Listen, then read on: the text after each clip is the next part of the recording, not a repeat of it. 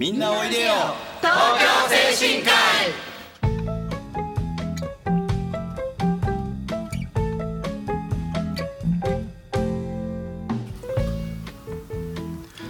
この番組はハートフルたなしフローラたなしを運営する社会福祉法人東京精神科医のスタッフが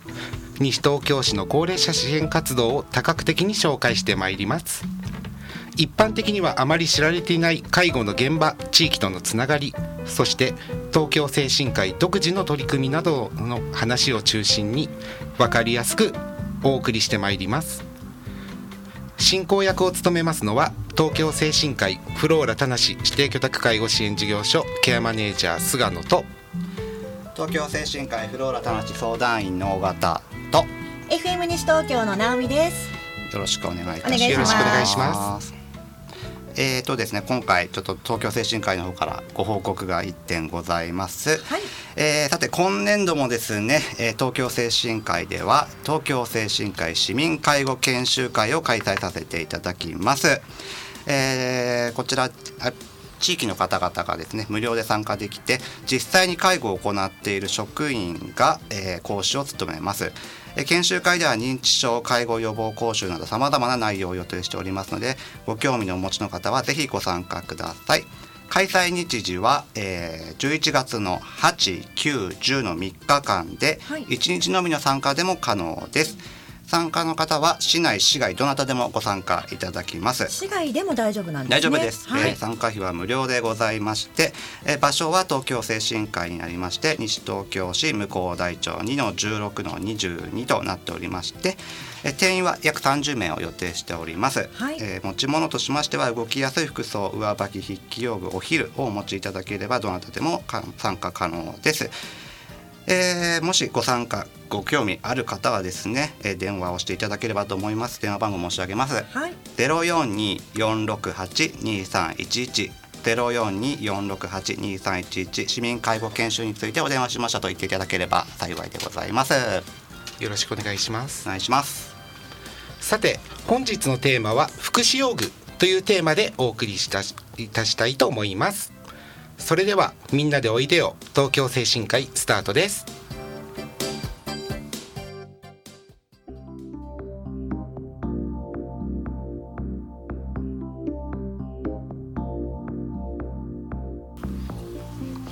改めまして東京精神科医フローラ田無指定居宅介護支援事業所ケアマネージャーの菅野です。東京精神科医フローラ田無相談員尾形です。FM 西東京の直美ですそして本日のゲストをお招きしております。とっても可愛らしい素敵な方なんですけれども 自己紹介いただきましょう。はい、えー、とフランスベッド株式会社メディカル田無営業所の片平絵里と申します、えー福祉用具専門相談員として居宅や施設病院の相談員さんと連携しながらお仕事をさせていただいてます。はいよろしくお願いいよたします。ろしくお願いしよろしくお願いしおま願いします。早速ですがあの直美さんが持っている福祉用具のイメージって、はい。あイメージですか？はい。イメージ。ごめんなさい。あまり詳しくないのでパッと頭にこう思い描いたものはあのベッドがウィーンとこう動く、あのベッドのイメージですね。はいはいはい、はい。そうですね。あの一般の方にはねなかなか福祉用具って知られていないと思うんです。はい。そこであの本日は私がいつもお仕事でお世話になっています福祉用具のプロである片平さんをお招きして詳しくお話を聞いていきたいと思います片平さん今日はよろしくお願いいたします。よろしくお願いいたします。はい。そこであのまず最初に福祉用具とは？っていうあの皆さんなかなか分かりづらいと思うんです。はい、こう簡単に教えていただけると助かります。はいと福祉用具とは、えー心身機能が低下し日常生活を営むのに支障のある老人または心身障害者の日常生活上の便宜を図るための用具及びこれらのものの、えー機能訓練のための用具並びに補装具を言うという形で定義されております。はい、うん、わかりました皆さん。ちょっとわかりづらいですね。難しいですね。定義の違いだけの話ですと。耳に入って流れてきましたよれ簡単に言うとどうなりますか？そうですね。あのーまあいろんな制度があるのですけど制度を利用していただいて、あのーお体の動きを助けるための用具生活を助けるための用具をレンタルをしたり購入をしたりっていうような形ですね。なるほどあの場面別にちょっと簡単に主な用具についてご紹介をさせていただきますね。具体的に教えてください。はいえー、とまず寝室ベッド周りですね、はい。あのまあ、あの先ほど直美さんおっしゃられたあの背中のウィーンと上がる電動ベッドをはじめとして、まあ、長くベッド寝てらっしゃる方ですと床ずれっていうものができたりしてしまうので、うん。それの対策のための用具なんかがあります。で次に移動についてのもの、まあ、一般的に知られてますのが車椅子ですとか歩行器っていうところですかね、はいよく街でも見かける機会があるかと思うんですけども、まあ、その他にまあ手すりですとか、まあ、あとはスロープといったあまり見慣れないものなんかも福祉用具としてございますね。スロープ？スロープって何ですか？はい、えー、とスロープがですね車椅子ですとかはい歩行器ですとか、どうしてもあの平地だと大丈夫なんですけど段差を越えるのってすごく難しいと思うんですね。はいまあ、そういった時に、まあ、よく見るのが電車ですかね。電車の,、はい、あの乗降の時にあの駅員さんがはい。持ってくる渡し板のようなものこれをスロープと言います。うんなるほど。ああいったものも福祉用具としてあるんですね。そうですうね、ん。はい、でその他にトイレ周りですね、うん。まあ、あのトイレに関してはなかなかトイレ自体まで行けない方のために、うん。ベッド脇に置ける簡易的なトイレポータブルトイレっていうものなんかもございますね。はい、最後に入浴関係ですね。でまあ、意外と知られてないんですけども入浴の用具いくつかございまして、まあ、立ち座りしやすくしたりですとか浴槽の出入りをしやすくするといった形で浴室ってどうしてもあの滑りやすくってうん。転倒のリスクが高いところなので,、まあ、用具を活用してご自宅で清潔保てるように毎日入りたいななんて方に向けてご案内している用具がございますね。今さっきベッドってお話あったんですけど、まあ、多分一般的にみんなが福祉用具のイメージでベッドって車椅子がメインかと思うんですけども、はい。さっきベッドで床ずれを予防するって言い方されたんですけど、ちょっともうちょっと詳しく教えてもらってもいいですか、はい、えー、と床ずれというのが、まあ、長時間ベッドで横になっている方うんが、まあ、骨とか出っ張ってる部分にうん。圧力が集中してしまうっていうことが起こりまして、うん。で長時間その圧力が集中しているとだんだん赤みですとかお痛みにつながって、まあ、床ずれと呼ばれるうん。状態になってしまうことがあります。うん。まあ、そういった方向けにあの一般のものよりもうん。柔らかい生地ですとか、まあ、うん素材を使ってうん。あの圧力を分散するそんな用具があるんですね。まあ、その自分で動けないと同じ、うんうん、なんでしょう。か同じ形でしか寝れない、はい。自分で寝返りを打てない人たちがいるので、そういう人たちのために、まあ、その体重を分散させるといった福祉用具で、まあ、さっきあのはい紹介にあった、自分でできない部分を補佐するという意味合いすごく大きいですよね。なるほどそうですね。うん。よくあの体交換って形で人が体の向きを変えてあげるっていう必要があるのですがそれも今福祉用具の方でカバーができるようになってます。どういうことですか？そうですね。あの例えばあのエアマットって言ってその床ずれ防止の用具の一つなんですけども、あの圧を分散するかつあのうん寝返りが打てない方に対して自動で空気を膨らませたり閉じたりを繰り返すことで寝返りをお手伝いしてくれるベしても。ッドが勝手に寝返りを打たせてくれる。そういったものもあります。ベッド自体だったりエアマットが動いたりっていう形でなかなか人の手でずっとっていうのはあの特にご自宅での生活だとご家族のね負担も大きいかと思いますので、まあ、そういった用具を活用していただくケースがありますね。我々この福祉の仕事をしてると床ずれってよく最初にあの床ずれは作っちゃいけないって教わって、はい。えええ一般的には2時間に1回は必ず体位交換をしなきゃダメって言われるんですよ。2時間に1回。そう夜なんて大変ですね。寝れない介護してる人は寝れないですよね。それをはい。介護者じゃなくてベッドが勝手にやってくれるんだったらすごく助かりますよね。そうですね。そうですね福祉用具もどんどん進化してってるんですねそうですねあの特にあのご自宅だと環境に応じて必要なものっていうのがお体の状況以外にもまた変わってきますので、まあ、いろんなメーカーさんが工夫をした商品を出してまして、まあ、どういった形のものがその方に合うのかなっていうところを選ぶお手伝いもさせていただいてます。まあ、車椅子なんかも最近たくさんいろんな種類がありますよね。そうですね車椅子もあのよく見かける用具かとは思うんですけども、はいまあ、大きく介助式自走式っていうものありまして、まあ、タイヤが大きくって握り手がついてるものなんかだとご自分で移動もできますよっていうものがありますし。でもうご自分で基本的に操作することがないよっていう方ですと、まあ、より軽量で楽にっていうことでタイヤが小さめの介助式っていうものをご案内してますね。すべて一緒ではないんですね。違いますそうねですね。やっぱり個別に合わせなきゃダメなんですか？そうですね。ご利用用途に応じて、まあ、介助者の方の負担軽減ですとか、ご本人にとっても座り心地がいいもの楽なものっていうところ、まあ、いろんな観点であの考えさせていただいてでお試しして、まあ、どういったものがその方に合うのかなっていうところで一緒に考えさせていただいてます。そういお試しもできるんですね。そうですねあの、まあ、事業者さんによって異なるんですけども、まあ、できるものとできないものありまして、まあ、確認できるものに関してはご一緒に確認をして、まあ、実際の動作環境を見させていただいてっていうことが主になりますね。本当に寄り添っていろいろ選んで考えてくださるんですね。そうなんですはいあその個別に合わせるのはやっぱりその福祉用具のプロに聞かないとわからない部分あるんでね。いつも片平さんには。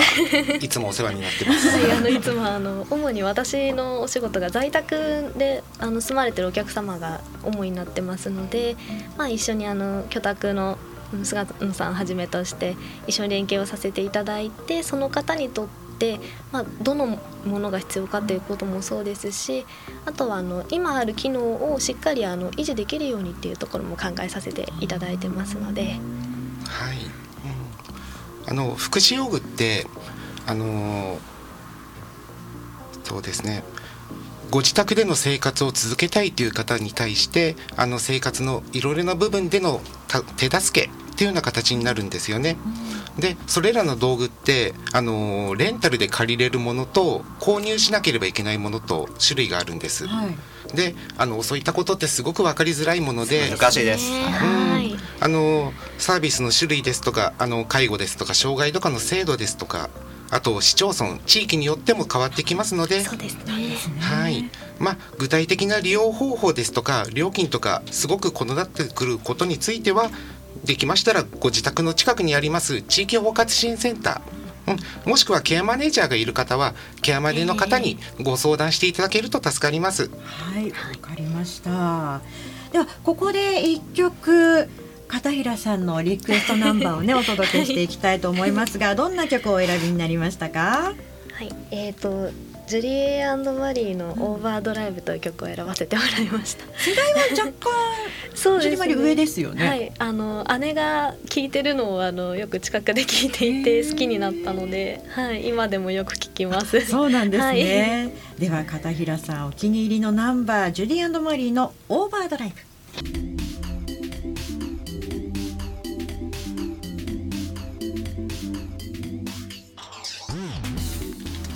この番組はハートフルたなしフローラたなしを運営する社会福祉法人東京精神科医のスタッフが西東京市の高齢者支援活動を多角的にご紹介してまいります。一般にはあまり知られていない介護の現場地域とのつながりそして東京精神科医独自の取り組みなどのお話を中心に分かりやすくお送りしてまいります。進行役を務めますのは東京精神科医フローラ田無指定居宅介護支援事業所ケアマネージャーの菅野と東京精神科医フローラ田無相談員尾形と FM 西東京の直美です。後半も引き続き片平さんよろしくお願いいたします。よろしくお願いします。よろしくお願いしまよす。さあちょっと前半のはい。ちょっと最後の方でお話ししてたんですけども、ちょっはい。とケアマネージャーさんに、まあうん。まず最初にご相談、はい福祉用具が使いたいなと思ったら、はい。い、ろいろ制度が異なるんで、はい。ケアマネージャーさんにご相談っていう方した方が、えーまずいいんじゃないかってところですけども、はい。じゃあそのケアマネージャーの菅野さんはい。片平さんとはよくお仕事を一緒にされるんですかねやっぱり。そうですね、あのー私たちははい。一応あのケアマネージャーという仕事としてはケアプランを作ります、はい。あのどのような介護のサービスが必要でどのような、あのーご希望を持ってはいご自宅で生活をし続けていくかっていうことで、はい。あのよ計画書をた作成するのですが、うんはい。はい、その中で福祉用具っていう面に関しては、やっぱり専門の相談員の方にいろいろアドバイスをいただきながら、うん。はい、ケアプランを作成していきますので、そういった場合にはいつもあのお願いをします。うんじゃあ片平さん、はい。ちょっと普段のお仕事ちょっと私わかんないんですけどそういった時に菅野さんから電話がかかってくるんですか？って、そうですね。あの、まあの居宅のあの菅野さんはじめとするケアマネージャーの方、まあ、はい。その他にもあの施設のそう福祉系の施設の相談員さんですとか、うんうん。あの病院の相談員さん、で中にはあのあーリハビリの専門職の方、うん。看護師さんから直接ご依頼いただくこともあるんですけど、まあ、はい。ちょっとあの用具が必要そうなお客様がいるんですが、うん。というところでうんお電話をいただきましてでご一緒に訪問をさせていただくんですね。でまあ、その方のまあ体のお体の状況、うんまあ、それからあの家庭の介護力、はい。まあ、あとは住環境の部分、まあ、うん。実際のご自宅各家庭ごとにあのお住まいのまあ形状ですとか課題になる部分が変わってきますので、はい。まあ、その主に3つをあの重視をしながら、まあ、その方にとってどういった機種が合いそうなのかなっていうところをあの相談をさせていただいてます。うん。であのー福祉用具ってすごい毎年いろんな種類が出てまして、あの正直病院の相談員さん、まあ、専門職の方も、まあ、居宅のケアマネージャーさんもなかなかその最新情報を全てあの把握してっていうのはうん。難しいところがあるので、まあ、それも含めてチーム支援っていう言葉をよく使うんですけども、まあ、それぞれの専門性を生かしながらその方にとって、まあ、どういった住環境だとあの住みやすいのか、まあ、その方のやりたいことが継続できるのか、まあ、そういったところをあの考えながらご提案をさせていただいてます。うん。まあ、例えばその、はえー家例えば菅野さんが、えーのご利用者様が、ええ。はい。えーまあちょっと最近転びそうだな。ええ。ちょっと転びそうだけどどうなんだろうく杖を使えばいいのか車椅子を使えばいいのか、それともまだ家に手すりをつければいいのかとかってその辺の判断って先難しいとすごい難しいと思うんですよ。そうですね。それはどちらがそのイニシアチブというか、まあ、一緒になるのかうん。どの段階でその福祉用具のプロのはい。方に相談を菅野さんはするんですか、そうですね。あのー病院の先生から、い。もしくはリハビリの先生から、はい。あのー提案をいただく場合もありますし、もう本当にあの私の方の判断で、はい。あのー転倒の危険がすごく高くなってきたですとかここに何か手すりがあったら安全なのかなって思った時には、あの福祉用具の相談員の方にご連絡をしてうん、一緒にご自宅の方に訪問させていただいて、うん。で、あのー一緒にいろいろと考えさせていただくっていうこともあります。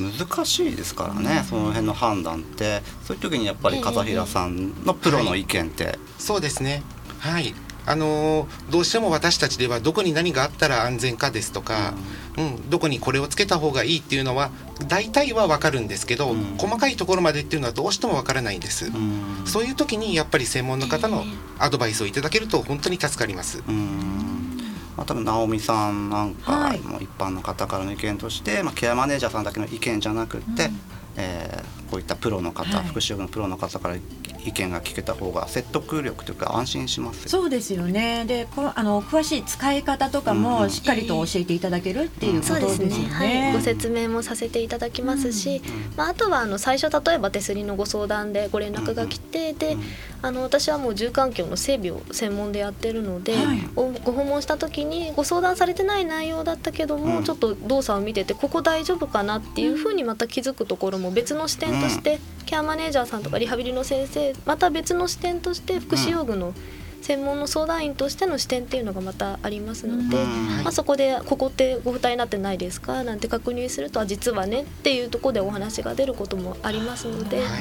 まあ、そういった意味で、まあ、あの私だ単独で行くよりもやっぱり他の専門職の方も含めて、ケアマネージャーさんもそうですし他で例えばヘルパーさんが関わってる方とかですとちょっとご様子伺ったり、はい。まあ、そういったところであのそれぞれの専門性を発揮していただくとよりその方にとってあの、はい。い、いものがご案内できるかなと考えてますね。そうですね。ね。先ほど言ってたチーム支援。そうですね、はい。はい。確かにサービスをこう受けたいんだけれども車椅子にした方がいいのかまだ杖で行けるのかうん。みたいな判断も難しい中で例えばこのお家の中だったらまだここに手すりをつけば杖で行けるかもしれないっていう判断も多分ケアマネさんと片平さんみたいなお仕事の方が一緒に考えてくださる。うんそうですね、まあ、あの車椅子を使えばもちろん安全性は高まるんですけど、まあ、かえってそのせっかく歩けてた部分の筋力が低下してしまったりっていうのもすごくもったいないことなので、まあ、どのタイミングでどの用具を使っていくのかっていうところは皆さんと相談しながら進めてますね。素晴らしいですね。ありがとうございます説得力がありますよね。うんちょっとね今片平さんお話ししていただいてたんですけども、まあそのお若いのにすごくね論理的に喋っていて、ね。あのま目がまっすぐでね、いつも片平さんと一緒にねお話をした後、私たちはねちょっとなんかなんかね、頑張らなきゃな。今今頑張らなきゃ自分自分たちは一体何なんだろうって こんな風にまっすぐ成長できなかったなと思うんですけど。まあそんな片平さんがなんでこの福祉用具の専門相談員の仕事をしているんですかね。きっかけみたいなのあるんですか？はいそうですね。あの私はもともとあの大学も福祉の学部で将来も福祉に携わる仕事がしたいと考えてたんですけども、うん。まあ、その大学生活の中で勉強のためにはい。有料老人ホームの夜勤の介護スタッフのあの経験をさせていただいてまして。夜勤の介護、そうですね。あのどうしても夜勤人手不足になってしまうっていうところもあってあの代々ちょっと学生が活躍してる現場があったのでそこをちょっと紹介していただいてうん。で関わらせていただいた中でうん。あの出会ったのがあの片麻痺の女性のご利用者様と出会いまして。うん。でその方はあの電動ベッドってあの先ほどウィーンって言ってたその背中を上げたりだとか、高さを全体の高さを調整できたり、まあ、足の上げ下げができたり、まあ、はいい。ろんな電動の機能がついてるんですけども、それをご自身であの本当に操作されていてもうこのタイミングでここまで角度を上げて次は手すりに捕まって、まあ、そういったところをあのご自分の中でやり方をしっかりあの習得してくださってたおかげであの人の手を借りずにご自分で起き上がり立ち上がりっていうのができるようになってる方に出会いました。でその方からのお話であの最初肩麻痺になってしまった時はもう本当に何もできなくってで人を呼ばないとあの起きることもできない。でこんなに人に頼ってあの私はもう本当に人に迷惑しかかけてないなんてちょっと後ろ向きな気持ちになってしまうことが多かったそうなんですが、まあ、その用具を利用するっていうことを知ってでもう無事に習得してあの活用するようになってからもう本当に前向きに気持ちが変わっていったというふうにお話を伺いました。うんで福祉用具ってあの補助をするとか、まあ、安全性を高める、まあ、介護する方の負担を軽減するっていうところはあのよく聞くことなんですけども、私はその方と出会ってあの自分自身を肯定する気持ち、うん。あの自分らしく生きていくっていうその前向きな気持ちを保持するためにも、うん。用具って活用できるんじゃないかなっていうのを、うん。その方との出会いの中ですごく感じました。うん